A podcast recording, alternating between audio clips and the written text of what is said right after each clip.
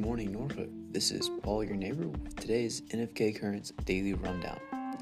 Today is Saturday, January 23rd. It is expected to be sunny with a high of 40 and a low of 26 today. Let's jump right in and check out the events happening today.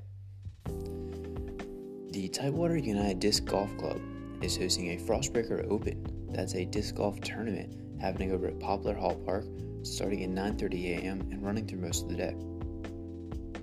Smart Beer is hosting their Breakfast of Champions party happening 11 a.m. through 10 p.m., featuring music by All That 90s Music, Nate Sachs, uh, Coffee with Vessel Coffee Co., and Burrito Perdido slinging burritos.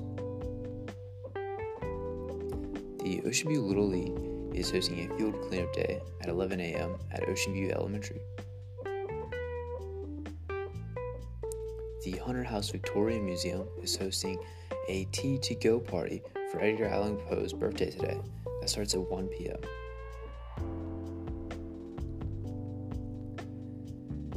The, Court Street Company is performing live at O'Connor Brewing at 5 p.m. La Cucina de Sofia will be on site slinging food. Dan Pellegrino is performing live at Maker's Craft Brewery 6 to 9 p.m. and they'll have Red River Smokehouse on site uh, serving up barbecue. Russ Ansel is performing live at Willoughby by the Bay. It's all the way at the end of Willoughby Spit at 6 p.m.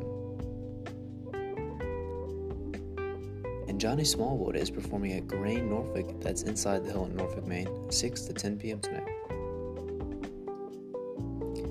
You will also find uh, My Mama's Kitchen over at Benchtop Brewing today, as well as Cast Iron Catering Company over at Cova Brewing. Alright, that's it for the daily rundown. We'll catch you back here, same time, same place tomorrow.